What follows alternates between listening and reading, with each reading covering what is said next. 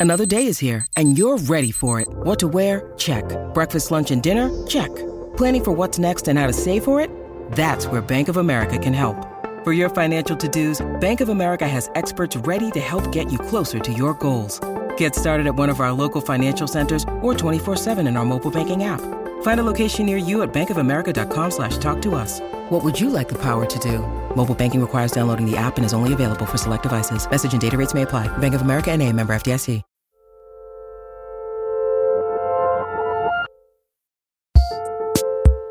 Welcome back to Working Overtime, the advicey scrappy do to Working Scooby. I'm Isaac Butler. And I'm June Thomas. What are we talking about today, Isaac? I'm not going to lie, today's topic may be a little weird.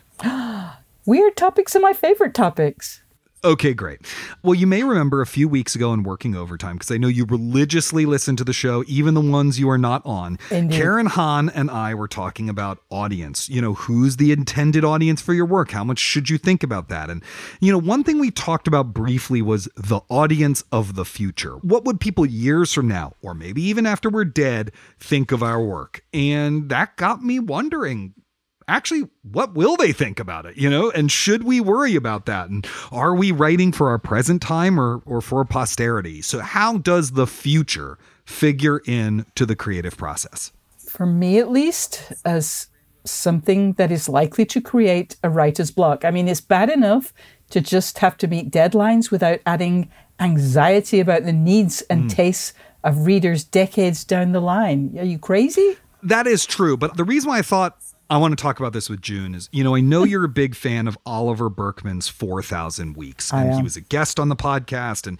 you know, it's a book entirely about how the knowledge that we have limited time on the earth should actually be freeing and should shape our productivity instead of creating paralysis. Yeah. And I'm just wondering about is there something there that we can use for our own creativity? You know, is there some way of thinking about future readers that might actually help us? You know, I haven't necessarily thought about it for my own writing, but as someone whose journalism has mostly appeared on the internet, Mine too. Yeah, I do sometimes worry how and sometimes even if what we're making will be preserved. I mean, in the early days of Slate, we used to publish a, th- a weird, weird thing called Slate on Paper, which collected a week's worth of the magazine's content into a printed magazine. And it was mostly a sort of sop to old school readers who weren't comfortable with the internet because remember, Slate started in 1996. And as someone who was very much involved with the production of Slate on Paper, I can tell you it was a pain in the ass to make. However, when I look at the two or three copies that I still have, it does make me realize like it allowed you to see what was going on in the magazine that week, who was on the staff that week. Those aren't things that you can really figure out on the web. The internet is a fleeting, ephemeral place. Yes, that's definitely true. And, you know, it's getting more and more ephemeral. That's the thing. You know, we used to think about everything's going to live on the internet forever. It's going to be this kind of infinite Borgesian archive, mm-hmm. you know, and, and that's going to preserve our culture. But it's actually not true. If anything, is as it becomes more owned by mega corporations, more and more stuff gets memory hold. Yeah, absolutely. And you know, you and I are both, among other things, cultural historians, right? We are trying to actually take things that might get forgotten and place them in a narrative context along with the rest of our culture so that they illuminate our culture and our culture illuminates them, et, et cetera. And so I think this is something you and I might might think about a lot, right? Mm. But at the same time, how many works of cultural history are still read 50 years after they're written? Like we are trafficking actually in an art form that the culture industry does not seem particularly invested in preserving. Yeah, no, it's, it's so true. Not as many as most writers would like uh, are going to be still being talked about in 50 years' time, still being read. Mm-hmm. And, you know, partly that's down to publishers. The books they keep in print are the ones we read, and the ones they keep in print are the ones that are read. But that doesn't necessarily correlate in quality or intrinsic interest. There are so many systemic factors at play.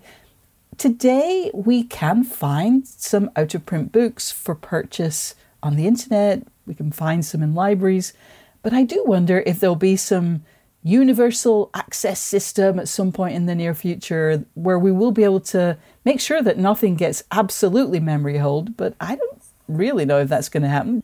My idea is that eventually they will be able to beam to us the memory of having experienced a work of art Oh, without us having to do it, right? So it'll be like the memory of seeing the movie instead of the movie itself. And that way things will live on in this sort of weird, weird way.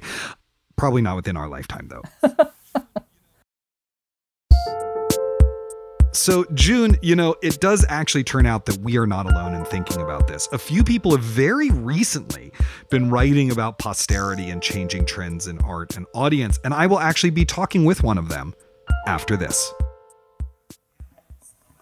What's the best way to learn a language? Immersion, living where the language is spoken and using it every day in everyday situations. But if that's not on the cards this year, you can still learn a language the second best way, and that's with Babbel. I've used apps in the past to learn new languages, but when I came across Babbel, I wondered if it could help me refresh my knowledge of a language I once spoke well, but was now a little bit or quite a lot rusty. I have to say, I was impressed. The advanced lessons were really useful, tips and idioms that can help with in depth conversations on topics that I can actually imagine chatting about. Babbel's quick 10-minute lessons are handcrafted by over 200 language experts to help you start speaking a new language in as little as 3 weeks. Babbel is designed by real people for real conversations, and the tips and tools are approachable, accessible, rooted in real-life situations and delivered with conversation-based teaching so you're ready to practice what you've learned in the real world. What's more, all of Babbel's 14 award-winning language courses are backed by their 20-day money-back guarantee. Here's a special limited time deal for working listeners. Right now, get up to 60% off your Babbel subscription, but only for working listeners at babbel.com slash working. Get up to 60% off at babbel.com slash working, spelled B-A-B-B-E-L dot com slash working. Rules and restrictions may apply. When you need mealtime inspiration, it's worth shopping Kroger, where you'll find over 30,000 mouthwatering choices that excite your inner foodie. And no matter what tasty choice you make, you'll enjoy our everyday low prices, plus extra ways to save, like digital coupons worth over $600 each week. You can also save up to $1 off per gallon at the pump with fuel points. More savings and more inspiring flavors make shopping Kroger worth it every time. Kroger, fresh for everyone. Fuel restrictions apply. Hey, listeners, do you have any tips or questions about the creative process? If so, get in touch and share your advice or the dilemmas that you want us to help with.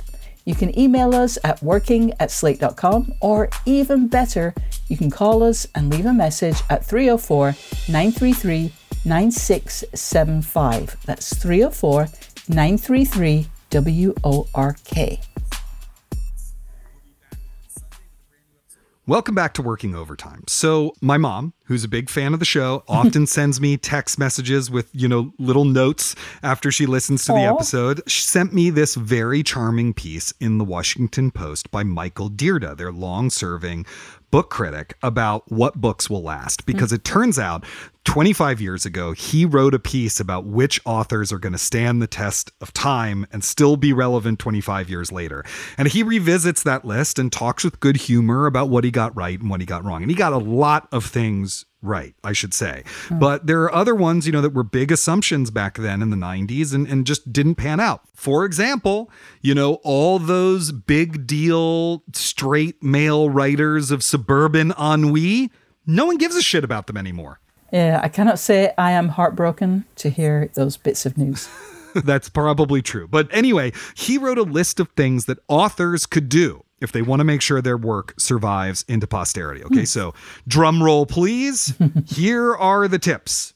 One, write first rate genre fiction, whether it's mystery, fantasy, or romance. Hmm. Two, be sure to produce one big masterpiece suitable for the classroom. Done. Three, build a fan base among the young. Four, find a publisher willing to keep your books readily available. Hmm. Five, dominate some niche better than anyone else. So long as people lose themselves in Regency romances, they will always read Georgette Heyer. Well, so that seems easy, right? Yeah, piece of cake. yeah, yeah. Let's let's just get right on writing our genre masterpiece that will be uh, read in classrooms, right? Exactly. But I do wonder if the lesson here for our creative process, for everyone's creative process, is maybe you just shouldn't think about this at all. Like you can't yeah. will yourself to dominate a niche, can you? No, would that you could, but no, I don't think you can. So, anyway, just a couple days after, there was another, even more fascinating mm. piece published on Substack by the novelist Lincoln Michel, examining these same questions from a different angle. How do cultural trends actually work, and how do they change? In other words, is Jodi Picoult really the Charles Dickens of our time? so I called Lincoln up to talk to him about this, and this is what he had to say. Lincoln Michel, thanks for taking some time to talk to us today. Thanks for having me. So, I really enjoyed that piece that you wrote for your Substack, Countercraft, about, you know, kind of the longevity of literature, what survives into posterity and what doesn't, and why. And I guess, uh, other than being middle aged like myself, what made you uh, decide to write about that?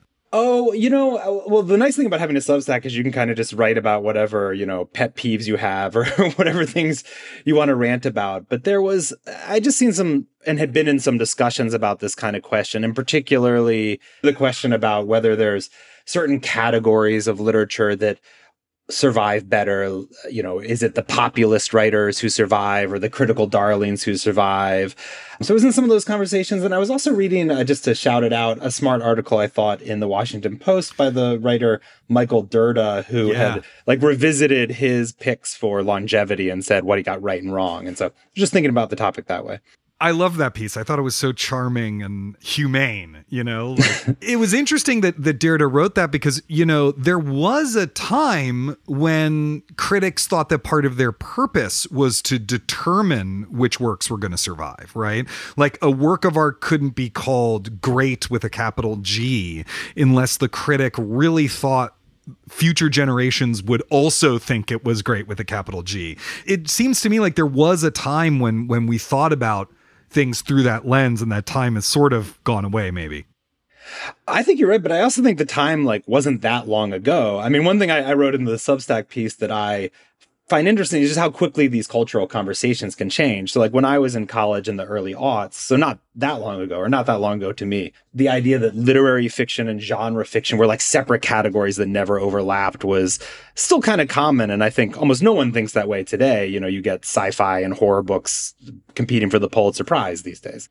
Yeah, I mean, you look at like those essays that people like, you know, Jonathan Lethem and Michael Chabon were writing in the early aughts you know, it, it's almost like a huge paradigm shift has gone on since then, in part because of them. Or the whole debate around when books are middlebrow or not. Right. Remember, there was like a big scandal about whether Donna Tartt's The Goldfinch was too middlebrow to win the Pulitzer. And it's hard to even imagine someone writing that article today. We don't even have brows anymore. We we just have very long bangs and then our eyes. There's just no there's no highbrow, there's no lowbrow, there's no middle. So, you know, your piece is in part about the big myths we have about posterity, right? So, what are those myths that we carry around about what lasts and what doesn't? Well, I do think, you know, in the more recent history, there's become a narrative that the things that last are maybe the things that were massively popular at the time. And it's maybe part of this, uh, you know, trend that we call poptimism now, which at one point I think meant something that I think we can all agree with, which is that sometimes really popular art is as good as anything that's not, you know, that's critically acclaimed and, and very valuable. But it's kind of moved into the idea that only what is popular is good and anything else must have something flawed about it. And yeah, I have I do have a particular pet peeve related to that, which is just the way that we sometimes impose our modern categories and modern frameworks uh, in art and, and in all aspects of life. But here, you know, I was talking about art on past context when those categories were just not how people thought about things. Mm-hmm. So, an example of that that I talked about is that I often see writers say that you know, now famous writers such as Jane Austen was a populist who wrote for the masses, that she's the equivalent of, say, modern day romance writers. And I say this with no, you know, critique of romance at all, but that's not how, you know, her books were thought of at the time. And in reality, her books didn't sell that well. They went out of print quickly, but she had a big fan base of aristocratic opinion makers, including apparently the Prince Regent, who who later became, uh, you know, the king. So she was really celebrated by the literal elite. Calling her a, a, writer for the masses is almost exactly wrong. There's also a period of time where what does writing for the masses even mean when you're talking about the literacy yes. rates of the era in question, right? Right. And I said that in the piece, but you know, it's my understanding that in that time period, most books, including books that you know were thought of as doing well, were printed in editions of a couple hundred or something. So yeah, what does it even mean to talk about the mass market when that's the market? Yeah. Lincoln, that's a really great point. And uh, I should just say to listeners that Lincoln, June, and I will have much more to say about posterity after this break. This podcast is sponsored by Cloud Optimizer. As a business owner or IT manager, are your cloud investment costs going up and you don't know why? It's time for Cloud Optimizer. As you migrate your business to the cloud, what you're spending and why you're spending it can get a little hazy. But Cloud Optimizer clears up the mystery and puts the cloud to work for you. Cloud Optimizer starts by analyzing usage patterns, right sizing resources, leveraging discounts you may not be aware of, implementing automation, and much more. And by reducing unnecessary expenses and maximizing performance, Cloud Optimizer guarantees you a savings of five times what you spend for their service. As you utilize cloud based services more and more, you don't have to lose sight or control of your spend. You can stay agile, streamline your costs, and optimize your performance, plus save significant money with Cloud Optimizer. Make the cloud work for you with Cloud Optimizer. Get a free assessment and find out how much you can save by going to cloudoptimizer.com. Go to cloudoptimizer.com for your free assessment. That's cloudoptimizer.com. Listeners, June here. I want to remind you that if you are enjoying working overtime, please subscribe so that you never miss an episode. They're all good. And if you listen on Apple Podcasts, we would love for you to rate or review the show. It really does help people to find us. And if Overcast is your app of choice, as it is for me, and I believe it is for Isaac too, please hit the star to recommend the episode to others. Welcome back. So, were you surprised by anything you discovered while writing this piece? Well, no, but only because um, when I say that it's a pet peeve, I mean that's something I've like read about and ranted about before. So I've looked this stuff up, but I do think it's illuminating to look at the like the bestseller list, and you can find these on Wikipedia from decades past. There's like the Publishers Weekly's bestseller lists of the 20s and the 30s and the 1910s and whatever you might look at and just seeing how many of those names not only are completely unfamiliar, but how many of the links are dead. Right. No one has even bothered to create a Wikipedia page about someone who was a bestseller 100 years ago. Yeah. And it's now, of course, you know, because this podcast isn't only about writing, it's worth saying that's not the only art form that's true of, right? You know, I mean, you read old coverage of visual art and you'll be like, who is this painter? I've never heard of this painter. And they were a big deal in the 1960s or whatever. Yeah. I think it's true of, of all, all art forms. So here's a question. Should we care about posterity at all? I mean, we'll all be dead by the time it's determined whether Jodi Picoult is our time's Charles Dickens or whatever, right? Yeah, well, I mean, one thing that I, you know, I said in the piece, and I feel like on one level this feels like a cop out, but I also think it's true, is that you just have no idea what's going to last, right. right?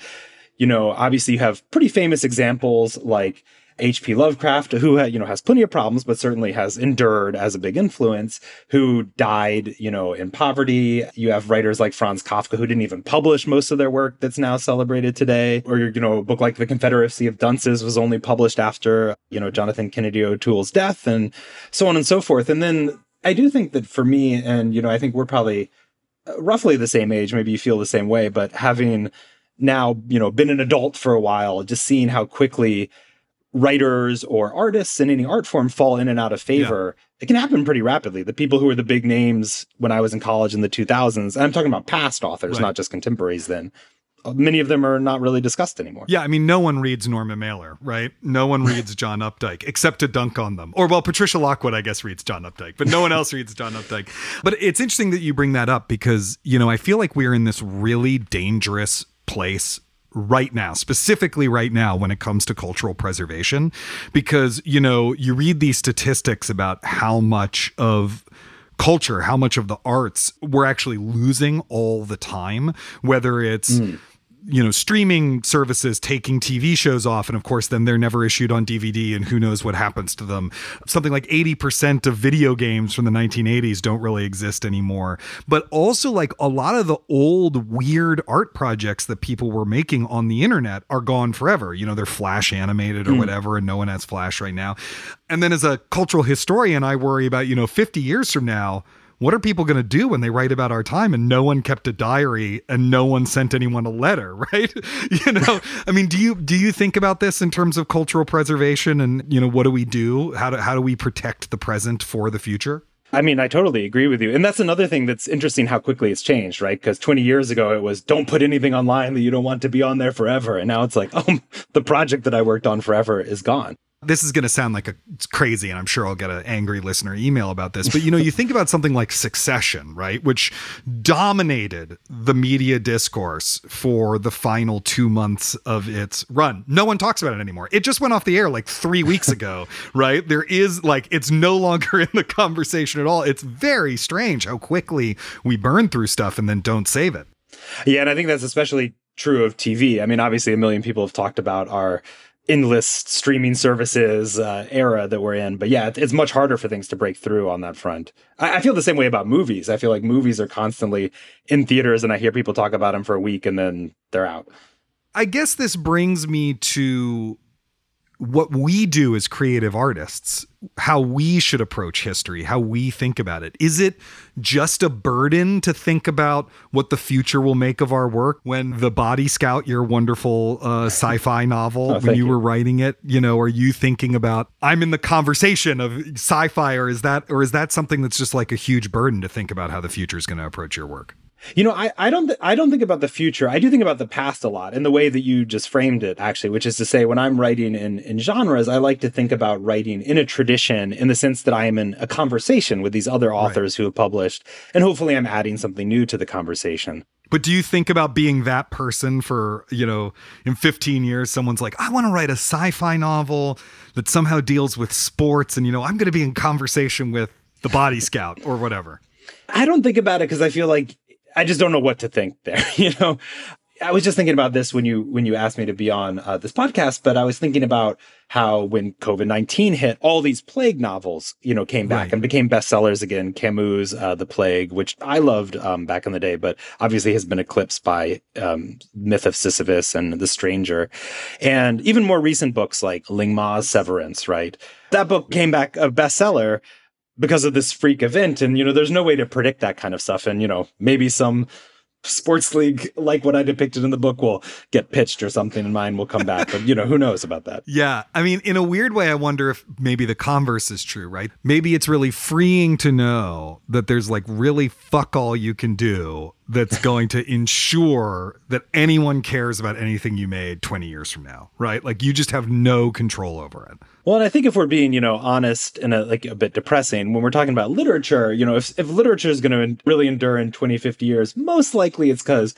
there's like a movie adaptation right. people like or something, which is even more out of your hands. You know, what can you do to ensure that? You know, when you think of the artists who are sort of most successful at crafting that kind of legacy and longevity, right? The ones who do it intentionally, you know, they're often great masters at the end of their life and they spend some significant portion of the end of that life trying to make sure that legacy is secure. You know, like Stephen Sondheim only finished one musical in the entire 21st century. He only died a couple years ago. And that's largely because, you know, he was so focused on protecting his legacy and making sure that his version of his life story was the one that everyone knew and that, you know, like he had sort of dictated his own terms for his survival. And another thing like that I was thinking about was the, you know, the late great Cormac McCarthy, who, you know, I would like to think would would survive, but he's a good example example of doing what you need to do perhaps to survive. Uh, again, I'm assuming, but he kind of had to do, in my view, like three things. One is write really critical darling books that literary insiders like, but that didn't sell. Right. right? He did that for decades and decades. Then he wrote bestsellers because he had All the Pretty Horses became a bestseller in The Road. And then he had to have huge movie adaptations do well, like No Country for Old Men. And I think the combination of those three will secure his legacy. But the, so much of that is up to, to luck and chance and yeah, I think it's freeing to not worry about it. Yeah, I, I think it can be freeing to not worry about it. And, you know, another thing that I find kind of freeing you know, if I'm going to give some advice to our listeners here, is, you know, if you go to a museum and look through not whatever news show it's got going on, but you know, look through the collection of the museum, walk through those rooms. You're not going to recognize every name on that wall. And you might actually get a lot out of a painting that you're looking at and it, it, might not be anyone you've ever heard of, right? And you know that really tells you something about not everyone's going to be Vincent Van Gogh.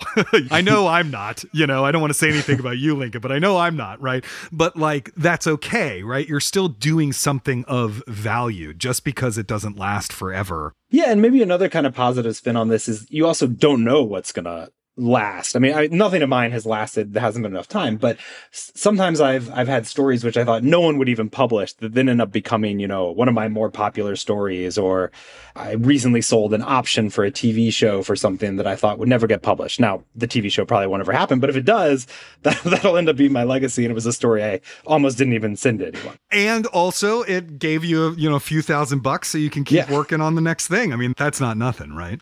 No, that is very useful. One last thing, of course, is that a lot of us, you included, are doing a lot of writing in an ephemeral space. Substack is going to go out of business someday, right? You know, our tweets are going to be lost, our blue skies, what are we calling them? Hopefully. Skeets? Skeets. Skeets? Yeah. posts? Whatever they are, lightning bolts, they're going to be gone, right? It's wild how much energy we put into these things where on some level it's like, oh, actually, in a year or two, that'll just be like tears and rain. but you also kind of hope that, right? Like, you know, you read the the biographies or the collected oh, yeah. works of some great author you love from 50 years ago and it's their perfectly honed New Yorker pieces. And then it's like, what are they going to have? Are, are like tossed off typo filled substacks and tweets? Hopefully not. I hope that stuff disappears. Well, you know, I had this blog for a long time. It was a theater blog, but one of the reasons why I was able to be so prolific on it is because I didn't edit anything. I didn't even proofread it. I just put it out there, right? And I was very open about that, that that was my process. And that's one of the reasons why it's now password protected and no one will ever read it, right? but an academic recently wrote a book about the theater blogging era. And a few of my posts mm. are hmm. reproducing it with my permission, but none of the verbiage has been cleaned up. And I gave her permission to do that. And then one day in a bookstore in England, because it was only published in the UK, I saw the book and I leafed through it and I was like, oh my God, why did I give her permission to do that? I was so furious at her, even though I had told her it was okay, right? So maybe you're right. Maybe we right, should right. burn our journals, whatever the digital equivalent is of burning your journals.